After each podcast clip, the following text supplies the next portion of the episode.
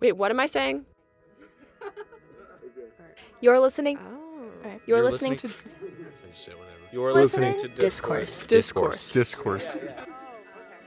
from From NPR. From NPR. Amerenik Public Radio. Since early March, as Americans settle down to watch nightly newscasts, they've been hit with an onslaught of numbers cases, deaths, ventilators needed, masks being shipped to hospitals, clinical trials being rushed in an attempt, any attempt, to find a vaccine before even more lives are put in danger. The entire show is choked with coronavirus related information, usually heavy material to draw awareness to those who need help videos from inside hospitals, the latest reports from overseas, how much longer we're going to be spending time socially distant. It isn't pretty, but that's the point. During my almost obsessive watching of these newscasts, I started to notice that some of the stories weren't all doom and gloom. Journalists have begun telling us the good news heartfelt stories of families standing outside nursing homes or driving around neighborhoods to wish their loved ones a happy birthday signs that have popped up across the country thanking the essential workers who put their lives on the line for others, the joy that still exists, the normalcy, or as close to it as we can get. These are the pieces that got me thinking. We see these stories of a standard day for medical professionals. We see the out of the ordinary steps family members take in order to see their loved ones for as much or as little as they can. We know what education has begun to look like for students who won't get the chance to walk back through the halls of their schools until the fall. But what does a day in quarantine really look like? What do the average citizens who are now working from home do instead of their daily routines? We've spent years perfecting just what we do each day the order of how we get ready in the morning, the commute to work, school. What happens when all of that changes? I decided to set out to find just what those days look like since our lives became uprooted. Hello. Hi, Emma. Hi. How are you? I'm good. How are you? Pretty good. That's my aunt, Jean Blazina. She lives in an apartment on the Upper East Side of New York, spending her days in one of the largest epicenters of COVID 19 in the world. Her days are quite different from my grandmother's, who lives in Melrose, Massachusetts, 20 minutes outside of Boston. Their lives are already vastly different on a daily basis based purely on their geographic locations. Now, I believed it would be like two different planets. So I asked my aunt. What's it like in New York City at a time like this, in a city that's usually so alive, that's now kind of on the quieter side? Yeah. Um, well, it's changed over time. So when this first started coming out, I don't think people were as concerned about it. I know I wasn't so so concerned. I was concerned, but not not to the level that we all are now. She went on to talk about how a lot of people didn't entirely know what social distancing was or how to do it correctly when the measures were first put into place. In such a densely populated setting like Manhattan, it's difficult to completely avoid everyone.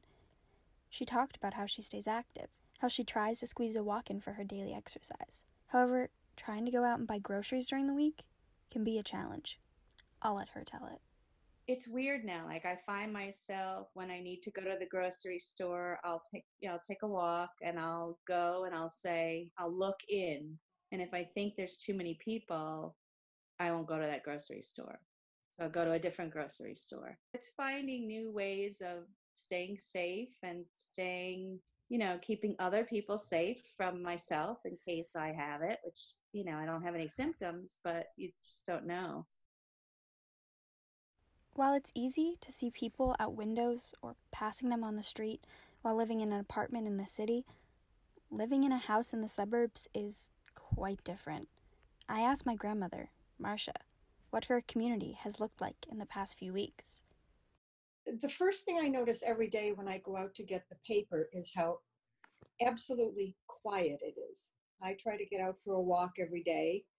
Um, I see lots of families parents with young children on scooters and bikes, and we all managed to socially distance ourselves at a safe distance. Mm-hmm. Um, I have not been into town yet to shop, but I'm going to have to make a trip to the grocery store today. I have no idea what I'll find when I get to the store, but um, I'm going to venture out anyway.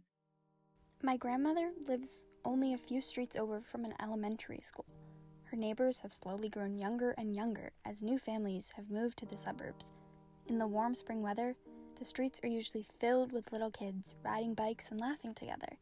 There is always the presence of childhood joy, and even now, it doesn't seem too dampened for some of them. The one thing that excites them is when a, a family will walk up the street with a dog and they all run to the dog. They love to pet the dogs. It's easy to imagine a street just like it. The modest homes with yards littered with children's toys, sidewalks covered in chalk, trampolines filled with bouncing elementary schoolers, homework being completed in a rush to get outside before the sun disappears, at least on a normal day. These kids seem to be having a difficult time comprehending what exactly is happening around them. They're still young. Parents are trying to keep them from the horrors of the world around them. They can't entirely understand, but they do know that something is wrong. It can trigger anyone to snap, but for a child who doesn't entirely get it, it triggers something even deeper. I've heard from friends. Um, they're they're very concerned. They've had meltdowns because they they sense the the tension and the concern of their family members, and they're apt to um, have a meltdown with very little provocation and just dissolve in a puddle of tears. And then there are the younger kids, the the two year olds and three year olds, of whom there are several in the neighborhood, and they're they are totally unaware of what's going on. I think they're just curious as to why mom and dad are around so much more. How do you explain to a three, four, or five year old that they can't go to the park in the warm weather? How do working parents now handle their children wandering into rooms while they're on conference calls? How different do these kids' lives look, and how do they handle it with a brain that is far from fully developed? How can we expect kids to handle it if their elders aren't doing a great job understanding it either? Teens, especially, appear to be struggling a bit more than anyone else. We no longer have our same schedules. Morning commutes are gone, after school activities canceled, workplaces have been shuttered, and the actual schools are shut until the fall. The strict schedules we've followed for years, they're gone. While some of us do have school and work that we can focus on during the day, my grandmother has retired over the last few years, and I wondered what it was like to not have to turn anything in on a deadline.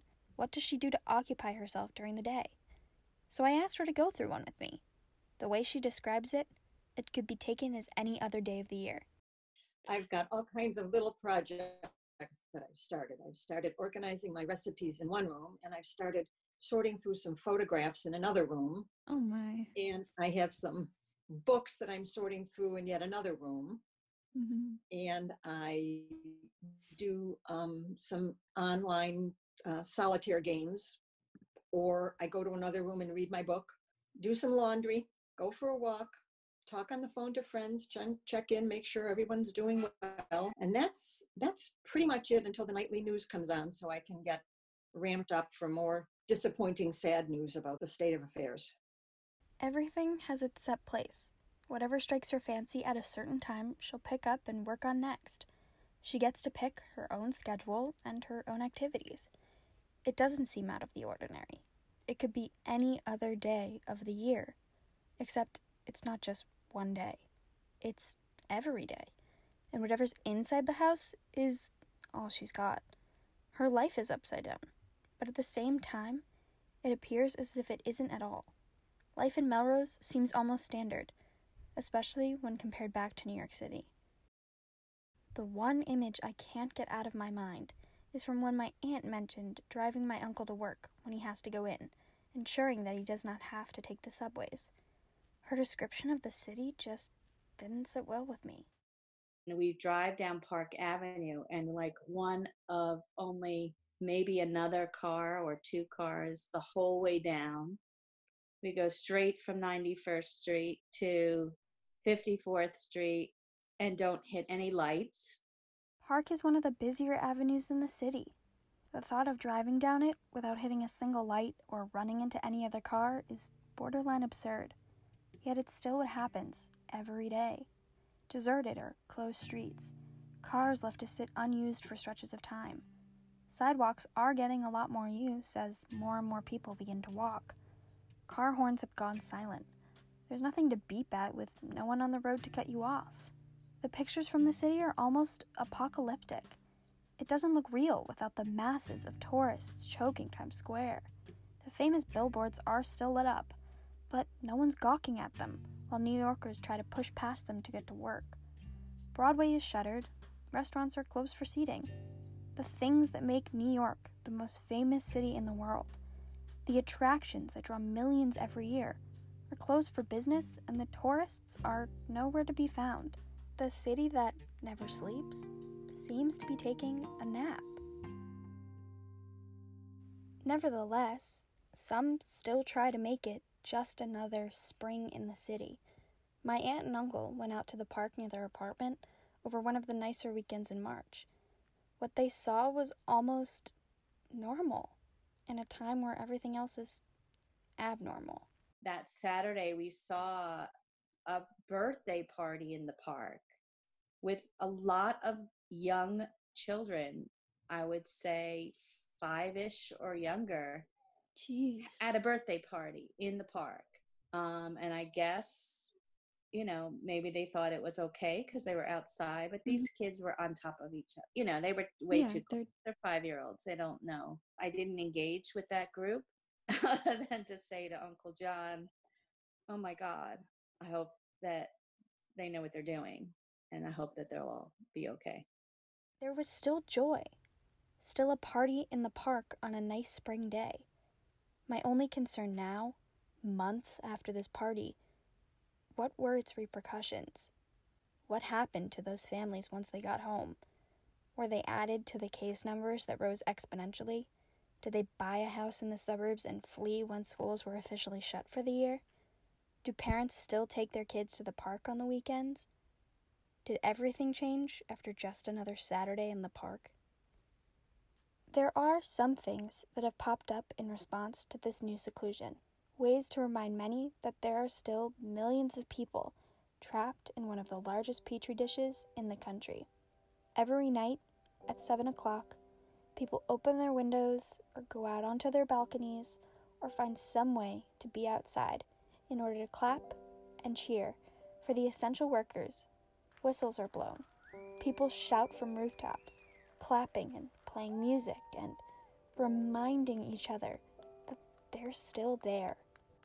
When they started up at 7 p.m., everybody go out their windows or on their rooftops or whatever and clap for, you know, the essential workers who are out there. That sort of built a little bit of community with, you know, I see the people across the way, across my window, and um, not only do we are we clapping for for them, but we're acknowledging each other's presence, which um, is kind of nice when you feel so isolated from Yeah.